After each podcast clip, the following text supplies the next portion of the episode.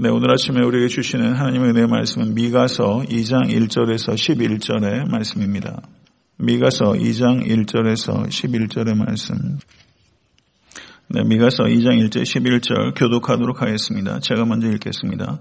그들이 침상에서 죄를 꾀하며 악을 꾸미고 날이 밝으면 그 손에 힘이 있으므로 그것을 행하는 자는 화 있을진저 밭들을 탐하여 빼앗고 집들을 탐하여 차지하니 그들이 남자와 그의 집과 사람과 그의 산업을 강탈하도다. 그러므로 여호와의 말씀에 내가 이 족속에게 재앙을 계획하느니 너희의 목이 이에서 벗어나지 못할 것이요 또한 교만하게 다니지 못할 것이라 이는 재앙의 때임이라 하셨느니라.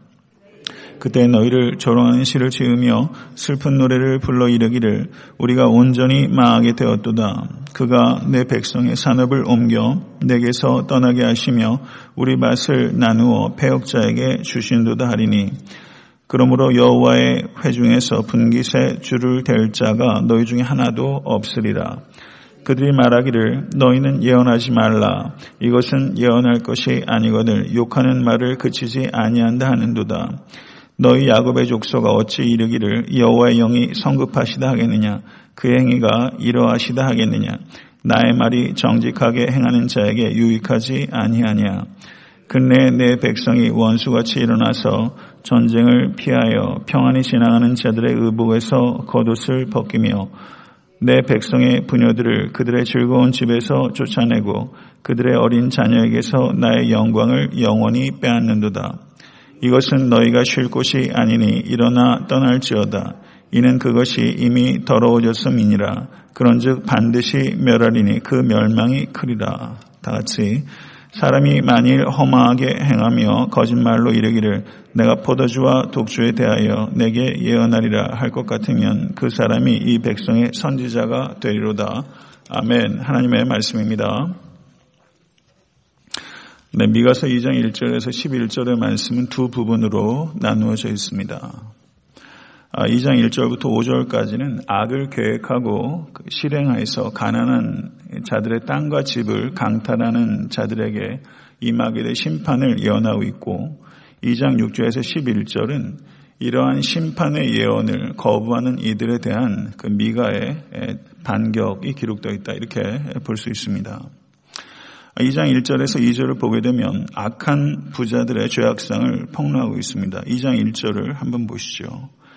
그들이 침상에서 죄를 꾀하며 악을 꾸미고 날이 밝으면 그 손에 힘이 있으므로 그것을 행하는 자는 화 있을진저. 어, 예언의 언어입니다.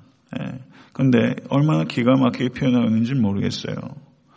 이 악한 자들이 낮에만 악을 꾀하는 것으로 그치지 않는다는 것입니다. 악한 자들이 심지어 침상에서도 죄를 꾀하고 악을 꾸민다 라고 말하고 있는 것이죠.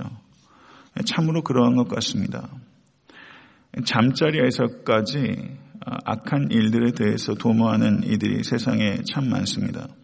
자신의 죄, 자신의 불을 축적하기 위해서 얼마나 집요하게 노력하는지 몰라요.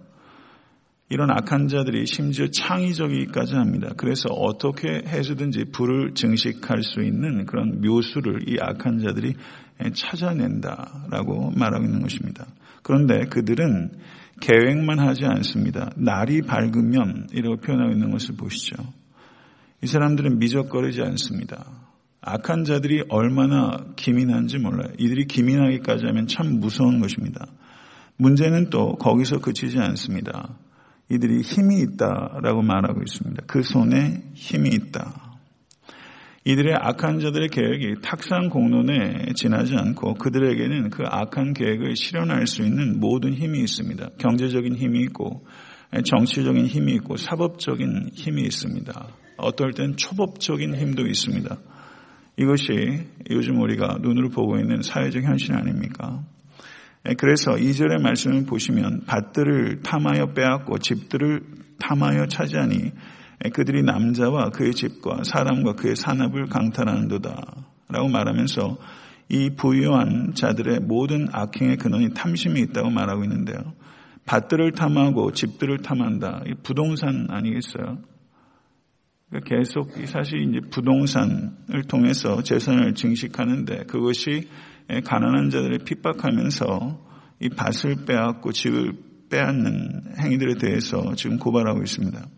민숙이 36장 7절을 보게 되면 그리하면 이스라엘 자손의 기업이 이 제파에서 저 지파로 옮기지 않고 이스라엘 자손이 다 각기 조상 지파의 기업을 지킬 것이니라. 이것이 하나님의 말씀입니다.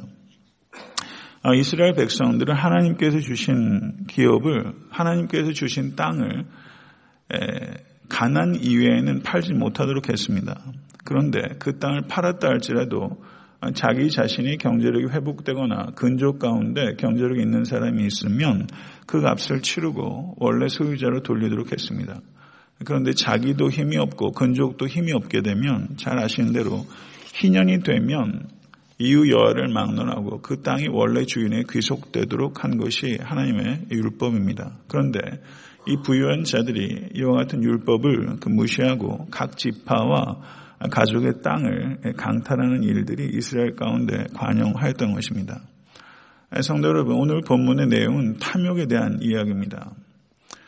이 탐욕을 제어하지 못하면 결국은 술수, 계획을 하게 되고 그리고 그 계획이 행동으로 옮겨지게 되고 어, 그 행동을 옮기는 과정에 온갖 어, 거짓말들이 등장하게 됩니다. 그리고 힘없고 죄 없는 사람들이 심지어 죽임을 당하게 되는 것입니다. 이것이 북이스라엘과 남유다의 문제였고 가장 대표적인 것이 아합 왕이 나봇의 포도원을 빼앗은 것이 바로 이와 같은 대표적인 예라고 할 수 있습니다.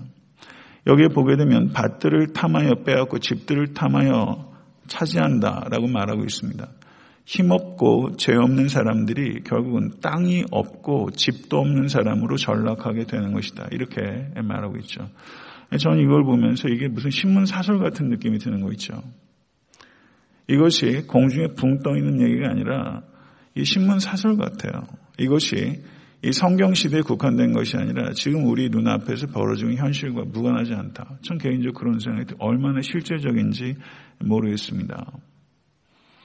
힘없고 죄 없는 사람이 땅 없는 사람이 되고 집 없는 사람이 되고 있고 이것이 악한 사회 구조로 인해서 희생되는 사람들이 있습니다. 제가 누차 말씀드리지만 가난의 원인이 개인의 게으름과 악의 원인일 수 있지만 사회 구조로 인해서 가난할 수밖에 없는 구조적인 악도 분명히 있다는 것이죠. 이 부분들을 성경 우리에게 엄중하게 경고하고 있습니다. 그리고 3절을 보시죠. 그러므로 여호와의 말씀에 내가 이 족속에게 재앙을 계약하나니 그러므로라고 말을 하고 있습니다. 악한 이의 행실이 반드시 인과적인 결과를 가져오게 될 것이다. 인과 관계가 있다는 것을 하나님께서 말씀하고 계신 것입니다. 하나님은 선하신 분이십니다. 믿으십니까? 이 선하심은 궁극적인 선입니다. 이 땅에서는 악인의 형통이 있지만 그들은 궁극적으로 심판당하게 될 것입니다. 이것에 대해서 하나님께서 그 인과 관계에 대해서 분명하게 여기에서 말씀을 하고 계신 것이죠. 그런데 여기서 보게 되면 여호와의 말씀에 내가 이 족속에게 재앙을 계획하나니라고 말씀하고 있습니다. 1절 말씀을 보시면요. 그들이 침상에서 죄를 꾀하며 악을 꾸미고 그러니까 악한들은 침상에서 악을 계획하는데 하늘에 계신 하나님께서는 천상에서 그 악인들을 재앙을 내릴 것을 계획하고 계시다. 이 얼마나 얼마나 엄청난 말씀인지 모르겠어요. 침상에서 악을 계획하는 인간들과 천상에서 그 악인들에게 징벌을 계획하는 하나님. 간담이 선언한 말이 아닐 수 없습니다. 아, 그리고 그 뒤에 사절을 보게 되면 결국 이 침상에서 악을 계획하는 자들이 어떤 비가를 부르게 될 것인가에 대해서 이야기를 하면서 그때 너희를 조롱하는 시를 지으며 슬픈 노래를 불러 이르기를 우리가 온전히 망하게 되었도다. 그가 내 백성의 산업을 옮겨 내게서 떠나게 하시며 우리 밭을 나누어 폐역자에게 주신도다. 이렇게 말하고 있습니다. 이게 무슨 말인고 하냐면요. 이 침상에서 악을 꾀는 사람들의 운명의 반전이 있을 것이다 라는 것입니다. 불법적으로 탈취한 땅뿐만 아니라 원래 그의 땅까지도 다 빼앗기게 될 것이다 라고 얘기를 하면서 여기 보세요. 그가 내 백성의 산업을 옮겨 내게서 떠나게 하시며 우리 밭을 나누어 폐역자에게 주신도다. 여기서 폐역자라는 것은 아스로와 바벨론을 얘기한다고 볼 수 있습니다. 그러니까 어떻습니까? 자기네들이 탈취한 땅을 이제 탈취당하게 될 것이다. 압제자인 너희들아, 너희가 압제당하게 될 것이다. 이렇게 하나님께서 말씀하고 계신 거예요. 그리고 5절의 말씀을 보면 그러므로 여호와의 회중에서 분깃의 줄을 댈 자가 너희 중에 하나도 없으리라. 행악자들의 가족들이 모두 죽임을 당하거나 포로로 잡혀갈 것이기 때문에 자기 땅에 대해서 권리를 주장할 분깃을 주장할 사람도 없을 것이다. 완전히 망하게 될 것이다. 이렇게 하나님께서 경고하고 계십니다. 성도 여러분, 이러한 예언을 한다는 게 이게 쉬운 일이겠습니까? 이런 내용을 가지고 설교하는 일도 쉬운 일이 아니에요. 듣기 좋아하지 않아요. 왜냐하면 탐욕과 무관한 사람이 저인들 탐욕과 무관하겠습니까? 21세기 현대인 중에서 탐욕과 무관한 사람이 어디 있겠어요? 이런 설교하는 거 듣기 좋아하지 않으세요? 그렇잖아요. 하기 어려운 내용이에요. 성경에서 그러나 무엇을 얘기하고 있는지 정확히 우리가 봐야 되고 그리고 이 말씀을 들었던 이스라엘 백성들의 상황과 또 현대 기독교인들 현대 문화의 상황을 한번 우리가 생각해 보십시오. 그런데 2장 6절에서 11절의 내용을 보시게 되면요. 이러한 예언들을 그때 사람들도 싫어했어요. 6절 말씀 보세요. 그들이 말하기를 너희는 예언하지 말라. 이것은 예언할 것이 아니다. 그것은 예언의 주제가 아니라는 거예요. 그들의 반응은 이러한 예언에 대해서 수용하는 것이 아니라 거부하는 것입니다. 예언을 금지할 뿐만 아니라 예언의 내용은 그런 것이 되어서는 안 된다. 달리 말하면 교회에서는 그런 얘기 하지 마세요. 이런 얘기예요. 교회에서는 교회에 대해서만 얘기하세요. 종교 얘기만 하세요. 사회, 정치, 윤리, 공의, 정의 이런 얘기 하지 마세요. 이런 얘기예요. 종교에 대해서만 얘기하라 이런 얘기예요. 그러면 하나님께서는 교회 안에서만 하나님이십니까? 온 우주와 역사 하나님이심을 믿으십니까? 이런 문제에 있어서 정말 우리가 많은 것들을 좀 생각하게 됩니다. 아모스 선지자에 대해서 거짓 선지자 아마샤가 이렇게 말했습니다. 아모스서 7장 12절에서 13절에 선견자야 너는 유대 땅으로 도망하여 가서 거기에서는 떡을 먹으며 거기에서는 예언하고 다시는 베델에서 예언하지 말라. 이렇게 말했고요. 이사에서 30장 10절을 보셔도 그들이 선견자들에게 이르기를 선견하지 말라. 선견자들에게 이르기를 우리에게 바른 것을 보이지 말라. 우리에게 부드러운 말을 하라. 거짓된 것을 보이라. 이렇게 말을 했습니다. 현대 많은 목회자들이 바른 것을 말하기보다는 부드러운 것을 말하는 것을 더 선호한다고 제 개인적으로 생각합니다. 부유한 자들이 예언하라고 하는 말은 무엇에 대한 얘기냐면 보호와 번영에 대해서만 예언하라 이런 얘기입니다. 그거 외에는 예언하지 말라는 거예요. 그리고 그들에게는 결코 재앙이 임하지 않을 것이다 라고 이 사람들이 기득권창들이 생각했던 거예요. 그들에게는 안전하다는 의식이 있었어요. 그런데 이것은 굉장히 거짓된 안전의식입니다. 그런데 이와 같은 거짓된 안전 의식을 누가 뒷받침해 줬냐면요. 거짓 선지자와 거짓 제사장들이 거짓 신학으로 그 기득권층을 밀어줬어요. 그 안전 의식을 보장해 줬어요. 이것이 거짓 신학이 했던 일입니다. 거짓 예언자들이 했던 것입니다. 그것에 대해서 미가가 이렇게 얘기를 합니다. 너희 야곱의 족속가 어찌 이르기를 여호와 영이 성급하시다겠느냐 그의 행위가 이러하시다겠느냐 이렇게 이것은 미가가 그들의 질문을 그들의 말을 미가가 자기가 이용하면서 수사 의문문을 하는 거죠. 무슨 말이냐면 그 기득권층들과 거짓 선지자들이 거짓 제사장들이 뭐라고 말하냐면 하나님께서는 결코 야곱의 집에 저주를 내리지 아니하실 것이다. 하나님은 저주하시는 분이 아니다. 참을성이 있으신 하나님이시다. 이렇게 말하면서 듣기 좋은 말만을 듣기를 원하는 것입니다. 자기의 입장과 자기의 이익을 대변하고 보호해 줄 수 있는 이야기만을 듣기를 원하는 회중이었던 것이죠. 이것에 대해서 거짓 낙관주의와 거짓 안전주의, 결코 우리와 무관하다고 할 수 없습니다. 아모스서 5장 18절을 보게 되면 화 있을진저 여호와의 날을 사모하는 자여 너희가 어찌하여 여호와의 날을 사모하느냐 그날은 어둠이요 빛이 아니라 라고 말하면서 이 거짓된 낙관주의에 대해서 아모스 선지자가 그야말로 철퇴를 내리고 있는 것입니다. 그러면서 9장 10절에서도 내 백성 중에서 말하기를 화가 우리에게 미치지 아니하며 이르지 아니하리라 하는 모든 죄인은 칼에 죽으리라 이렇게 말을 하고 있습니다. 성도 여러분, 그런데 지금 여기를 보시게 되면요. 아모스서에서 하나님의 심판에 대한 예언에 대한 거부에 대해서 그들의 악행을 오늘 본 말씀 8절과 9절을 한번 보시죠. 8절과 9절.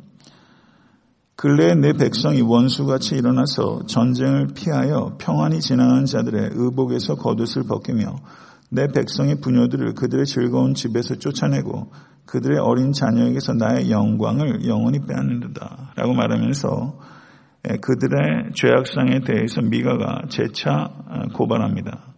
그리고 그들의 운명에 대해서 10절을 보시죠. 10절과 11절. 이것은 너희가 쉴 곳이 아니니 일어나 떠날지어다. 이는 그것이 이미 더러워졌음이니라. 그런즉 반드시 멸하리니 그 멸망이 크리라. 사람이 만일 허망하게 행하며 거짓말로 이르기를 내가 포도주와 독주에 대하여 내게 예언하리라 할 것 같으면 그 사람이 이 백성의 선지자가 되리로다. 이렇게 말을 하고 있습니다. 행악자들이 그들이 약한 자에게 힘없는 자에게 죄 없는 자에게 한 그대로 그들이 당하게 될 것이다. 그들이 탈취한 그곳에서 쉬지 못하게 될 것이고 그곳에서 떠나게 될 것이다. 이렇게 재차 미가가 이야기를 한 것입니다. 행악자들의 범죄를 경고하지 않고 그들의 범죄를 지지하는 거짓 선지자들이 항상 세상에서는 환영을 받습니다. 그리고 거짓 선지자들은 하나님의 뜻을 깨달을 수 없도록 많은 사람들을 혼수 상태로 끌고 갑니다. 그래서 오늘 본문은 부유한 자들과 종교 기득권층들이 얼마나 결탁하고 할 수 있는지에 대해서 이야기를 하고 있는 거예요. 이러한 일들이 현대 사회에 현저하게 반복되고 있습니다. 한국 사회에는 특별히 이런 문제가 더 심화되고 있다고 생각됩니다. 기독교가 약자를 보호하고 대변한 입장에 있는가 아니면 강자와 결탁하고 강자와 공생하고 있는가 교인들에게 물어볼 필요 없다고 생각해요. 세상 사람들한테 물어보면 답이 나와요. 기독교가 누구랑 같이 있는가 하는 부분에 있어서 기독교가 너무 부당하게 세상에 비판을 받고 있는 부분이 있고 참 잘하는 측면들이 있지만 잘하는 것은 항상 얘기가 안 되고 못하는 것만 얘기가 되고 있지만 이 질문 앞에 던지게 되면 한국 기독교가 약자를 보호하고 대변하고 있는가 아니면 강자와 결탁하고 공생하고 있는가 이렇게 질문을 좀 단순화시켜서 묻게 되면 어느 쪽이 더 많다고 생각하세요? 제 개인적으로 후자가 더 강하다고 생각해요. 이런 부분이 이 종교 기득권층과 이, 이 종교가 기독교가 결국은 약해지려고 하는데 더, 더 낮은 곳으로 가려고 하는 노력을 해야 되는데 더 높아지려고 하다 보니까 권력과 유착 관계가 맺어지게 되는 것이죠. 이런 부분에 있어서 항상 깨어있는 여러분과 저 그리고 교회가 될 수 있기를 간절히 바랍니다. 그러므로 땅에 있는 지체를 죽이라 곧 음란과 부정과 사욕과 악한 정욕과 탐심이니 탐심은 곧 우상 숭배니라. 성도 여러분 집요하게 내가 욕구를 가지고 있는 그 대상이 결국은 그것이 우상이 된다는 경고입니다. 10계명의 제일 마지막 계명은 무엇입니까? 내 이웃의 집을 탐하지 말라. 10계명의 첫 번째 계명은 무엇입니까? 나 외에 다른 신을 두지 말라. 이 두 가지가 같은 거예요. 나 외에 다른 신을 두지 말라. 그런데 10계명의 제일 마지막은 탐심을 버리라라고 말하고 있습니다. 결국 무엇입니까? 이 두 가지가 같은 거예요. 요즘 우리에게 있어서 우상은 무엇입니까? 결국 탐심입니다. 우리는 아무것도 가지고 이 땅에 오지 않았습니다. 그리고 아무것도 가지고 갈 수 없습니다. 적신으로 와서 적신으로 간다는 것을 기억하실 수 있는 여러분과 제가 될수 간절히 바라고 모쪼록 탐심을 다스리시고 감사하는 마음으로 살아가시고 물질을 주인 삼지 마시고 오직 하나님만 주인 삼으시고 물질의 복도 받으시되 그 물질이 여러분을 통해서 아름답게 선용될 수 있는 나눔의 삶을 살아가실 수 있게 되기를 간절히 축원합니다. 주님 가르쳐 주신 기도로 예배를 마치겠습니다.